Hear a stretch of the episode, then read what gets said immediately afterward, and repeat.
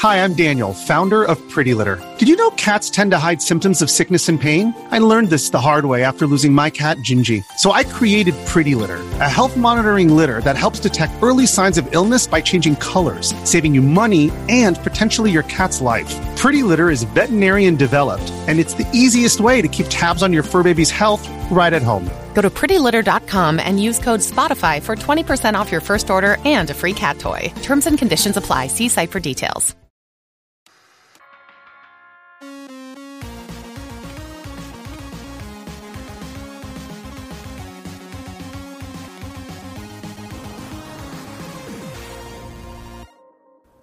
Hey, what's up, everybody? Welcome to this week's podcast. I got to start out by giving a giant shout out to Ray Commend. I think he did a freaking awesome job last week, and I'm so glad that we're able to finally have guest hosts on here, and I hope to see more of it. Um, also, what did you think of him standing in front of the green screen for the backgrounds? To be perfectly honest, if my apartment was set up different, that's how I always wanted to do it, and I thought it looked awesome you guys are stuck with this every time I do it, but just out of curiosity, I wondered what people think of that because I thought it was really cool. So, anyway, another huge shout out and thank you to Ray Commend. I'll leave links to his Twitter and his YouTube channel below, and uh, please subscribe to him if you liked his work. But let's jump into the news. First up is a new plugin for the bsnes emulator that allows it to render Mode 7 graphics in high definition. And I think stuff like this is absolutely incredible. Um, I'm a huge fan of emulation for whenever it could add to something or do something that original hardware can't. Very often, that's things like debugging, which allows a lot of the stuff that we have in the retro gaming community to exist at all. But sometimes it's stuff like this, where it's a very fun way to play. And basically, it renders all of the Mode 7 stuff in HD, but not the main characters. So you still have which I think is a good thing. I guess that's preference, but you still have the same look of things like the pilot in Pilotwings, but all of the backgrounds are now rendered in a higher resolution. Uh, byuu also was able to take this and tweak it so that you could decide how high a resolution it's uh, upscaled to, and I believe there's even a feature now added that allows you to downscale it back to 240p so it, it, still looks clearer. It's just in a, the more of a look that you would expect from in an old 240p source. But stuff like this is awesome. Um, you know, one of these days I really want to do a video on why I love emulation because that's been such a huge part of my life since I was a kid, and I think so many people misinterpret a lot of the things that I say as I hate software emulation, I don't use it, and that couldn't be any farther from the truth. The only difference is that when I actually take the time to sit down and play a game, most of the time I choose original hardware on an RGB monitor or an FPGA solution like MiSTer or one of Kevtris's things, but I still love emulation for stuff like this, and it's things like this that would make me want to use an emulator playing on my flat screen TV. So also, thank you to Vanessa for writing this one up. I kept telling everybody I'll do it. Uh, I want to do a video on it. I want, but I never had time. So, thanks very much for stepping up and getting it done because I really wanted to tell people about this and kind of explain in my words what it does and why I think it's awesome. Here's some good news for fans of the DataPath Vision capture cards, the one that I did that whole video on recently. It looks like the latest version of the firmware will now natively be supported in OBS and this was kind of a struggle for a while because unless you installed the drivers in kernel mode, you would have trouble in OBS if it would work at all. Um, now, with the latest version as of 7194, and I guess afterwards, uh, it doesn't ask if you'd like to install in kernel mode or in user mode. It just installs in one mode, and then you're able to use it in OBS natively. So it's pretty awesome. Um, if it's my personal opinion that if your setup is already working fine, don't touch it. but if you're going to install one of these for the first time, or if you have to rebuild your PC, or you know if you're having any issues now, all you'd really need to do is run the new version of the driver, reboot, and you're good to go. So that's some pretty awesome news because I love those DataPath cards, and there's a small chance I might even be getting one of the new new ones. So I'm pretty excited. This news is already outdated, but there's two important points around it that I wanted to make, so hopefully stick around anyway. Uh, the Sega Saturn optical drive emulator for the Model 1 Saturn, the Phoebe, went on sale on Saturday. Um, and I was really curious to see what people's experiences were. This time it went on sale at noon uh, New York City time. And was it the same as always? Was it a total shit show with it selling out within seconds and most people not being able to get it? Or did it actually, was it a real sale with more than five? I'm, I'm, making up the number. I don't know how little they are, but it was certainly what it felt like every other time. Uh, I was very busy. I didn't have time to, to even check it out and see. So uh, maybe post in the comments below and let us know what it was like. Is the seller getting better at these things, or is it still just a nightmare? And also, I wanted to mention this because uh, while this was very time sensitive, obviously, I posted it with, um, you know, I think at least a day's notice, and I forgot to tweet about it. So, what I think I'm going to do in the future, probably sooner rather than later, is make the Retro RGB Twitter account just for the website and have it just be something that tweets this and then would retweet time sensitive stuff. So a post like I just talked about would only go up once, but something like this would be posted when I wrote it or whenever the writers wrote it, as well as maybe that morning as well as a reminder. So uh, I guess let me know your thoughts on both of those things. I guess the retro RGB becoming like an auto tweet bot is something I've been trying to do for a while. And to be honest, the only reason I haven't done it is because uh, working through Twitter stuff is always challenging, and I just couldn't think of a good Twitter name for me. So uh, let me know your thoughts on all of that stuff, and I'll get that worked out sooner rather than later. And for any time sensitive stuff, right now you're still able to get an RSS feed. So if you use things like Feedly or any of the apps, you could still access this stuff pretty quickly without actually going to the site. So I just wanted to give everybody a heads up, and I'll make sure to read through the comments and see what everybody's opinions are. Here is a very piece of exciting news for all Capcom arcade fans. Marcus has been testing his CPS HDMI solution on CPS 1 boards and found that all you need is an adapter board and you'll be able to install his existing kit on CPS 1 architecture as well. So that means that the current CPS HDMI board, which was designed for CPS 2, obviously still works for that. Uh, works on a CPS 3 with just some small changes to the way the installation is done, and now will also work on CPS 1s with this adapter board. So this is pretty great. Um, I can't wait to do a video on this stuff. I am just waiting for one more feature before I do a video because I think that's going to be a make or break feature for a lot of people. It's just really exciting that um, while I love I've been love getting into super guns, I've really been enjoying getting into the arcade stuff. But just overall, this stuff can be intimidating, even for nerds that are already in the RGB retro gaming world. It's just a you know a lot of little weird caveats, much like with RGB stuff, but its own separate group of weirdness. So being able to have something that you could install or have installed into a CPS one, and now especially that the Darksoft kits are nearing release, I believe, you could have one platform that allows you to experience CPS one games just with HDMI output. So it's pretty exciting. Uh, i can't wait to dig into that video. I don't even care if just two people watch it. Whoever watches it, it is, is going to love what this stuff could do. So uh, anybody interested, um, there is the thread on the shmups topic for this, but to be honest, this is something uh, I'm really into, so I'll be making sure to keep this up to date on the website here. And the moment they're released, I'll be getting one in, um, and I'll be working with Jose to install it in a CPS one and get it tested. So awesome news for arcade fans wanting HDMI output from a CPS one. A company called Sweatproof Gaming has just released a $14 head strap that connects to the Nintendo Labo VR kit that allows you to wear the whole thing as uh, a head mounted VR unit. Uh, so, all of this VR talk on Switch, and especially stuff like this, has just brought up so many questions and ideas first of all, I, it's just hilarious to me that Nintendo still doesn't have an official solution to strap this thing on, which is a complaint that they've been hearing since the Virtual Boy when no one wanted to lean into it. It would have been better if it was like a helmet or something. So they still haven't learned from that mistake. Um, and also, I was really curious how this would all work with things like Breath of the Wild, because it has the new patch that updates it for VR use. And Nintendo expected you to hold the Switch in front of you while you were playing it. Once again, what on earth are they thinking?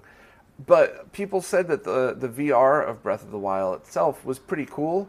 But the problem is that you have a game that really should be run in high definition. And now, because you're cutting the resolution in half for VR, a lot of the reviews of that said that it took away from the game, which kind of made me think if you were to take things like 3DS games or Virtual Boy games and put them on the Switch in that fashion, meant to be used with a VR head strap or something, uh, I don't think that would take away from it at all, and I think it might be a great way for Nintendo to repurpose some of those games. I don't think they will because they, they tend to ignore everything about the Virtual Boy. Uh, but maybe the 3DS they'd at least consider because it's a huge library of games, and a lot of people really did enjoy the 3D aspects of it. I'm certainly one of them. I would play all of my 3DS games with the 3D on full, and I just I thought as long as I used the new 3DS, in many cases it really added to the game. Uh, not all cases, but in many cases. So who knows? Maybe this might lead to Nintendo making 3DS ports on the Switch in 3D or or not. Obviously, they'd have to account for the dual screen thing, but whatever, just wishful thinking. Um, and also, if anybody out there uh, knows of a company making something that you could just slide your Switch into and strap it on your face, kind of like the hundreds of products like that, that that they have for cell phones these days, I would much rather wear that than a piece of cardboard with a strap on it. So it's probably just as secure, but I'd rather have the peace of mind of something that's really designed to be done like that. So uh, leave links down below of your thoughts on any of that, uh, as well as if anybody has a link to a real head strap for the Switch. Somebody's got to be coming out with it, right? This year's revision demo scene party was recently held in Germany, and as expected, out of it came a bunch of really awesome demo scene videos some of which I think were showcased last week, and another one which really impressed me was on an Amiga console. Um, Vanessa wrote this up and went into really great detail about how the Amiga played a big part in how demo scene even started to begin with. And while it's something that I haven't really gotten into till recently, it's always so impressive to see what could be pushed from these original consoles. And it's very cool that there's a whole little subgenre of stuff dedicated to this. So anybody who's interested, please check out the links. And uh, this thumbnail here with the cell phone in it, that's the part of uh, the Amiga demo scene video I saw that really blew me away. So anybody interested, make sure to skip to that as well. And once again, thanks to everybody that now contributes to Retro RGB for writing stuff like this. Um, I, am so appreciative to have expertise of all these different areas of retro gaming because there's no way I could have ever written as good of a write up about the demo scene revision party as Vanessa did. So thank you to everybody who's been contributing. I, I really appreciate it, and stuff like this really, uh, I think, really adds to the site. So sorry, bit off topic, but definitely if you're into demo scenes or Amiga stuff, check out the links in the videos in this post. Video Game Perfection now has stock of open source scan converters, and they're available for sale right away. Uh, Video Game Perfection is, of course, the original and official reseller of these, um, and he works directly with Marcus, the creator. I think last week, after Ray had talked about the bootleg OSSCs, a lot of people in the comments seemed to misunderstand.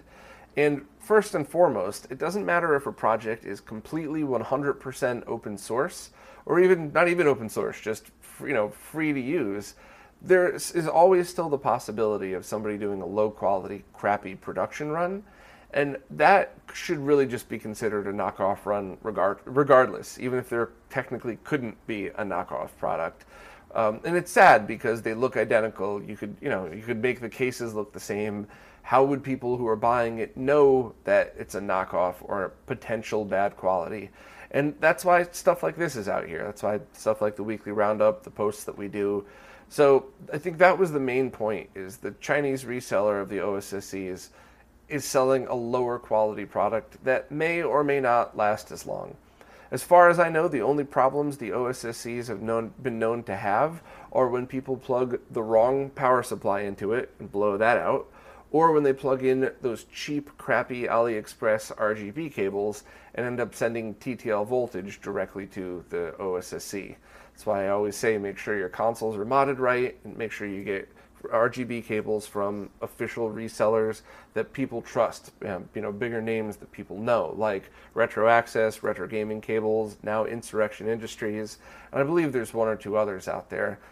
Um, so, in my opinion, you know, if you're looking to save money, you might actually be better off getting a used unit on eBay because as long as it's well taken care of, you're going to have something that lasts a while. And me personally would prefer and feel safer buying a used unit coming from a retro gamer that knew what they were doing versus just buying a knockoff and hoping it works. Um, as far as the, the open source part, Marcus has always made the software 100% open source, but hasn't openly shared the hardware. Now, if anybody had asked, he was always willing to sh- share the design documents with people, especially people in the retro gaming scene that wanted to tweak it, make their own, work on it, and stuff like that. But he didn't want to just release it out on GitHub or something to avoid this exact scenario. Some company just picking it up, making cheap clones that are not great quality and may or may not have issues. Um, and that's where we're at now. So technically it's open source, technically it's not. It doesn't really matter to me. Just try and stay away from the knockoffs. You know, there's it just doesn't seem like a smart use of money to drop all that cash on something that might be fine but might not and doesn't have a warranty. So it's up to you, I guess. But I just wanted to clarify the whole open source knockoff thing and remind everybody that Video Game Perfection has the official ones in stock. Last week, I was able to both check out a Polymega console in person as well as interview the CEO of the company, Brian. Uh, so I'm going to give a quick run through of what I think of the Polymega and then go back and go to a little bit more of the details around it. The Polymega itself on launch day should prove to, to be just a basic emulator of the consoles that are listed, so a few different CD consoles, um, and I'm not sure if any of the cartridge modules will be available on launch day but they're looking to do this legally without and with all of the correct licensing of all the software. So if you think of it from that point of view, think of it like a Retron 5 that doesn't suck, that's updatable, that's not using stolen software. If you look at it from that perspective, this is something that I think is definitely needed at the moment because even the most basic of emulation setups, dedicated emulation boxes, requires some kind of setup that many of us either don't have the time to do or don't want to bother doing because it's just a skill set that you would have no use for other than to set this up. So I totally sympathize with that, and it's cool that somebody is at least trying to do that. You buy a box, you could legally play your discs, uh, it'll rip them to the hard drive. You could legally play your cartridges, it'll rip the ROMs to the hard drive. At the moment, it's not going to let you sideload any ROMs or ISOs, which at launch date's fine. Once again, imagine Retron 5 that doesn't suck. So that's what the Polymega will be at launch, and I think the price is probably a little too expensive for most people. I think it's going to be just under $300. Um, but, you know, it, it's not crazy, and it, this does have a place on launch day. Beyond that, I do think it has a bunch of potential, but that, of course, all depends on what the company, which is a smaller company, you know, what they want to focus on, what they want to add to it. Um, Brian had grand visions of getting software licenses from other companies and having new games on their platform, which is nice, but I don't know if that would justify the higher price point. Maybe. Uh, I honestly don't know, but he was talked a lot about that in the interview.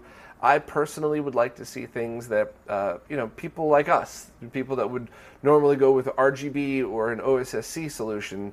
Um, maybe we would have some features on there, uh, some features for us that would make us want to use that on a flat screen versus an original console and an RGB monitor. And I could think of a long list of things, one of which was just mentioned today the HD rendering of the Mode 7 stuff in Super Nintendo. Uh, there's a lot of reasons why I would like that, but that's all kind of remains to be seen. So, you know, because I was so vocal about their customer service and about um, how there was no real proof that this was a thing, I really wanted to make sure to get that out there because I never mind being wrong about things. I just always want to make sure that I jump up and tell people because you know I don't want to. I'm not trying to fight just to make a point. I'm trying to fight to get the truth out. So I wanted to make sure to uh, post something on Twitter and uh, and do a follow up interview to get this info out. So overall, that's the what of the Polymega. It definitely seems real. Uh, everything is legit, so legally licensed stuff, um, and it just it seems like something that's aiming to be um, a device for the masses that is, allows you to play your old cartridges and discs. So the some more of the behind the scenes of this stuff. My friend Arturo said he got invited to check it out. And I, of course, said, You got to get me in. I got to see this thing for myself. So I kind of weaseled my way into it. They didn't ask me to go see it, but we were honest. We told them I was coming. Um, I think they were a little surprised. But when I saw it, you know, Brian was very cordial. I mean, as, as most CEOs are, you know, even if I was a dick, which I was not, I imagine he would have just plighted his way through it because that's what good CEOs do. But, you know, we, once we talked and realized everything, you know, I definitely wanted to at least put this out there and make sure that I told people that this was a real thing. Regardless of what you think of their customer service, doesn't matter if you think the project or the product is for you or not. I just felt the responsibility to do that because I was the one saying, "Hey, there's some legitimate reasons why this thing might not be real." Because based on the information that was out there, it might not have been, but it is, so that's all there is to it. So, I think a lot of people get pissed and read into that. Uh, no, I was not paid for it. No, I'm not becoming a corporate shill. No, I'm not suddenly on Team Polymega where that's the only thing I want to use. I think it's a cool device. Um, and at the moment, at launch day, it's not for me at all, but it might be someday. My only point in jumping in and, and doing the interview and doing all this was to just, you know, say it was definitely real, but to also just tell the truth about it and let everybody come to their own conclusions. And after the first post was set, uh, sent out, just the, hey, I met Brian, Polymega's real, here's some lag testing, there was a lot of really, really awful comments from people. And luckily, after the interview came out, 90%, if not more, were, were understanding. And I completely understand people that still they were turned off by the customer service. The product's not for them. They still don't like it. That's all fine. I was never trying to change anybody's mind on that stuff. I just wanted to let people know it's real and here's what it is. And with all due respect to Brian, even in the interview, he spent a lot of time with marketing speak, and talking as if he was talking to other CEOs around a boardroom. And I'm glad I was able to kind of reel him in a little bit and just answer the basic questions that us nerds really wanted to know the answers to. So I feel like I accomplished all that. I'm really happy I was able to shed some light on it. Uh, I'm happy that I was able to block a lot of people uh, for for reasons, uh, uh obvious reasons. I'm not going to deal with people calling me, uh, accusing me of taking money to do stuff like that. Anybody that's met me for a minute knows that is the last thing I would ever do. Unless it was for something useless, like, you know, like if Bai sponsored me and told me to pay money. Sure, you know, a drink, no problem. Has nothing to do with retro gaming. I would totally shill for that. Casper mattress, lay me out in a bed and let me talk about zero lag bedding solutions. All good. but when if it comes to the stuff that I actually talk about and care about, I'm always going to just tell you my opinion, which is always based on the facts that I have in front of me. So, uh, you know, huge thank you to everybody who was supportive about that, supportive on either side. Uh, and you know, I know you can't please everybody, but uh, the people that accused me of uh, of taking payment, I don't know what to tell you other than fuck right off. And if you don't like me saying fuck off publicly, fuck you too. so after years of not having any really good Game Boy Color backlight solution, we now have three the BennVenn and McWill screens that have been talked about, as well as a new one by Midwest Embedded that is selling for $65. So I think what must have happened is somebody must have discovered one compatible LCD screen for sale, whether it's new or has always been out there. Somebody must have discovered it, and then all three of these places just wrote their own hardware boards to interface it to the Game Boy Color. So uh, you know, there, I don't think there's any comparison yet as to which is better, if there even is one that's better.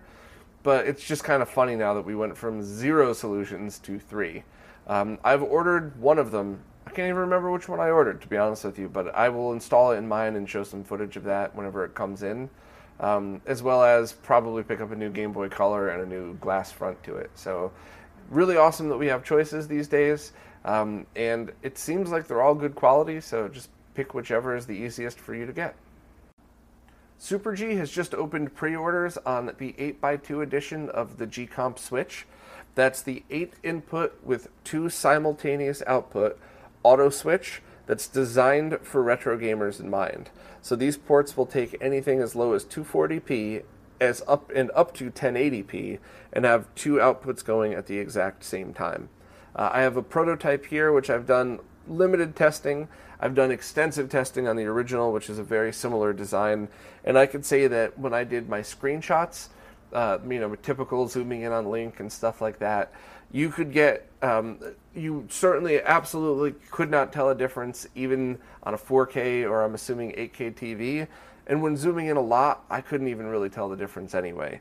So uh, this is something that I feel is safe for people to be able to use with their streams or their gaming and not worry about having any noticeable signal loss whatsoever. Uh, I'm sure if, with any analog signal, if you analyze it close enough, you'd probably find a small difference between the input and the output going through a switch. But as far as all of the testing that I've done, there was no noticeable real world difference in captures or playing on TV. So, uh, um, you know, I think a lot of people, uh, when they hear the price of something like this and don't understand the features, they kind of scoff and think it's very expensive, which is totally fair. Um, there are cheaper alternatives. If you're looking for a basic mechanical switch, you can get the Otaku switch. Just remember that while that has dual outputs, it's only one at a time, it's not simultaneous. And of course, you could find things like those giant Extron crosspoint devices and get some adapters and, and kind of make your own switch, component switch out of that. And all of those are valid solutions. But if you're just looking for one 8x2 automatic switch that you don't have to worry about, you just plug your consoles in, leave them, and then you get two simultaneous outputs, this is for you. I'll be honest, I don't have eight component video sources. I probably only have three or four total, but the dual output and the fact that I know that I could pump this through both my TV and my capture card and not have to worry about signal loss, that is more, more than worth the price for me on these things. So hopefully I was able to explain this for the people that didn't really understand what it was. Uh, and if it's still not for you, that's cool too. Um, but I think a lot of us in the retro gaming world were waiting for something just like this. Uh, and especially if you'd switch some of your consoles over to the HD Retrovision cables, now you have a really good, solid solution for it. So, anybody looking to pre order, the link is all in the post, and you should be able to receive yours midsummer if you pre order right now. Developer Chris Maltby has just released a free program called Game Boy Studio that lets people with no programming knowledge design both Game Boy and Game Boy Color games. It's a piece of software that runs on OS X, Windows, and Linux, so even Renee can use it. And it's marketed, in my opinion, to people who are artists or people who already have their own artwork. Uh, because most people forget, which Ray makes the very good point of in this article, that you still need to have your own artwork, even if you're able to make the most perfect game. And there are sites such as opengameart.org, which allow you to use that stuff for free. But uh, you know, overall, you really need to be an artist or to be able to work with an artist to, to use tools like this. Um, so I always smile when I see things like that because I see this in NESmaker and, and think like I, yeah, someone can make their own free game. I can't though. I mean, everybody's probably seen my horrible thumbnails. I wish I could just hire somebody to come in and redo all of my thumbnails on all of my videos and half my posts, but you know, you, uh, so basically, think of this as a tool for either artists or people with artist friends that want to help them make a video game. I say all these things lovingly, by the way. I'm certainly not trying to cast any kind of negativity against Game Boy Studio, and especially against somebody who would give their th- software away for free for other people to enjoy. I just, uh, I just want to add a, uh, an air of realism to it that. Uh, no, anyone can't just download this and make a game. You have to be able to put some good art- artwork on it as well. So uh, hopefully this all came across the right way. Greg Collins has just released the Game Stack Display System, which is a set of 3D printed parts that allow you to display your cartridge games with labels propped up and facing out so you could show off your collection. Um, this is perfect for people that have cartridge only and uh, for things like Game Boy Color games, and as shown in the thumbnail, also Game Boy Advance, DS, and Switch it's a pretty cool way to prop them up and display them, as well as store them and uh, keep the cartridge ends away from dust. As always, these are available for purchase on Greg's site, laserbear.net. Or if you want, you could have the files that are hosted here. Uh, you could just download those and print your own. Um, I really love that Greg does that, by the way, because there are many of us without 3D printers that really want his work. So to be able to buy them from the creator is awesome. I both get what I want and I get to support the person creating these things. So anybody interested, check out the post. Developer Cedric Jules has just announced a very ambitious project for the Neo Geo called Neotris, four player Tetris for the Neo Geo. Not only is Cedric developing the game around this, but he's also developing a four player hub controller box. Uh, so, obviously, this would be designed for AES consoles or any MVS consoles where people have broken out the controller ports as well. And you could connect up to four Neo Geo controllers and be able to battle against each other in kind of like a Bomberman style. Um, I absolutely love the idea of this game on a Neo Geo, and you know, anytime you could bring a new arcade experience to the existing stuff, I obviously love that too. Um, and while there's no way to get it now, Neotris would be demoed at Stunfest in France next month, and after that, he plans on opening a Kickstarter to help fund the project. Um, I believe he's also going to at least offer a ROM of a demo um, and then have different ways to purchase it. So I'm pretty excited to try it out. I, I certainly will at least be uh, trying the demo on any of the Neo Geo ROM carts that I've been using. Uh, and if it's a decent price, I'll, I would love to buy the original cartridge as well. I mean, who doesn't like Tetris, right? So uh, very cool, and I'll keep everybody in the loop as this project moves forward and as the Kickstarter opens. Greg Collins released another 3D print design this week, and this is something that I've been wanting for a very long time. A 3D printed adapter that allows you to use a 32X on modded compatible Genesis 3 consoles. Now, there's a little bit of technical info you might need to know about this, so I'm going to run through it very quickly. Uh, first and foremost, you'll hear a lot of hate about the Genesis 3 online, and I would be willing to bet that 99% of the people that post bad things about the Genesis 3 have never seen one in person or ever even used one. Because the video output of them is generally quite good, especially for a Genesis console, and the audio is pretty decent, although only mono. The only major issues with the Genesis 3 is some of the functionality has been limited due to the way that the motherboards were made.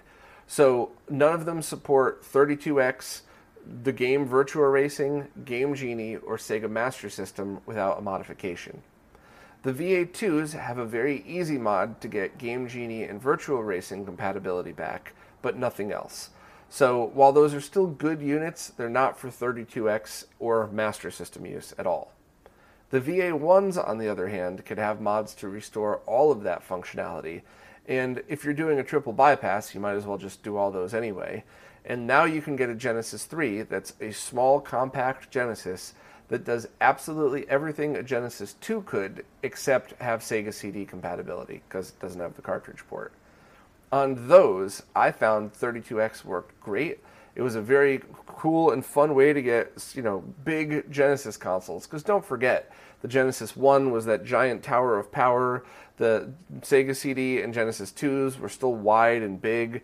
And just to have a small, compact Genesis 3 with a 32X on top of it was way easier for me to deal with. The only problem is, um, a lot of times the 32X would kind of bend one way or the other when it was plugged in. So uh, it would just turn the game off because it would kind of be like if you were wiggling the cartridge while the game was on. So I'd have to keep mine flipped upside down because it would also topple over with a Genesis 3 on it. So while this riser is for definitely a very small and specific group of people, uh, it's designed for people who want to to mod their console. I would suggest definitely a triple bypass as well, and then use this design to both use a 32x and have the ability to not topple the whole thing over. So, giant thank you to Greg for doing this. I believe he's also working on 3D print versions of the Genesis 2 and CDX versions of these. Uh, and I'll be buying every one of them because I just think it's absolutely incredible that Greg stepped up and did what Sega never did for these things. Um, of course, you could get them at laserbear.net directly from him or download the 3D print files for free right from my site, as well as uh, I believe they might be on Thingiverse as well. So thank you, Greg, for this. I can't wait to post pictures of me playing my Genesis 3 with the 32X without toppling it over. Here's something I'm really excited about. I'm teaming up with Arturo, aka Sabin, to host a Virtual Boy Street Fighter table at the May 8th Next Level Battle Circuit event in Brooklyn. So it's still the same NLBC that's there every Wednesday, but I'll have a table set up that will have two Virtual Boys, each running Hyper Fighting, connected by a link cable, and I'll have two fight sticks with it as well. One of them is going to be just a custom normal sized fight stick, and the other is the special edition made by Benj Edwards. Uh, both of the, these will be connected to each other as well as to an RGB monitor and to a stream. So one of them is pretty much a stock Virtual Boy, and the other one has dual virtual taps installed. One going to the RGB monitor in 240p, so anybody watching people playing could enjoy it the same way they would any of the Street Fighter games. And the VGA, the 800 by 600 output, will be going to a capture card to a 720p stream that's going to be streamed on this channel, the Retro RGB live stream channel. I think on YouTube and on Twitch, but if nothing else, definitely YouTube. And I'm pretty excited. Um, you know, the, the response has been, uh, been pretty awesome and pretty enthusiastic. There's always the occasional troll that's never even seen a virtual before, virtual boy before that loves shitting on it. I never understood that because most people, when they see it in person, they think it's a joke and then they kind of look into it and they love it. Especially retro gamers because they understand what this was for, for what it was, you know, for when it was, I guess.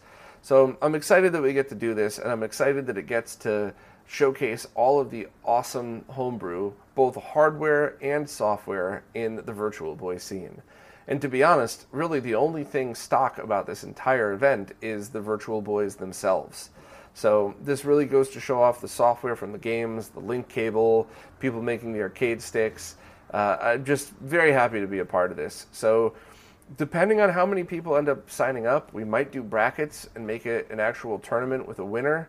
Uh, if enough people want to participate, once again, if you're just there for the weekly NLBC, you still have free access to this if you'd like. Uh, we're probably even going to do prizes too. So I'll have more announcements next week, uh, which obviously will air the same day of the event, just the morning. But I'll get some more details in this.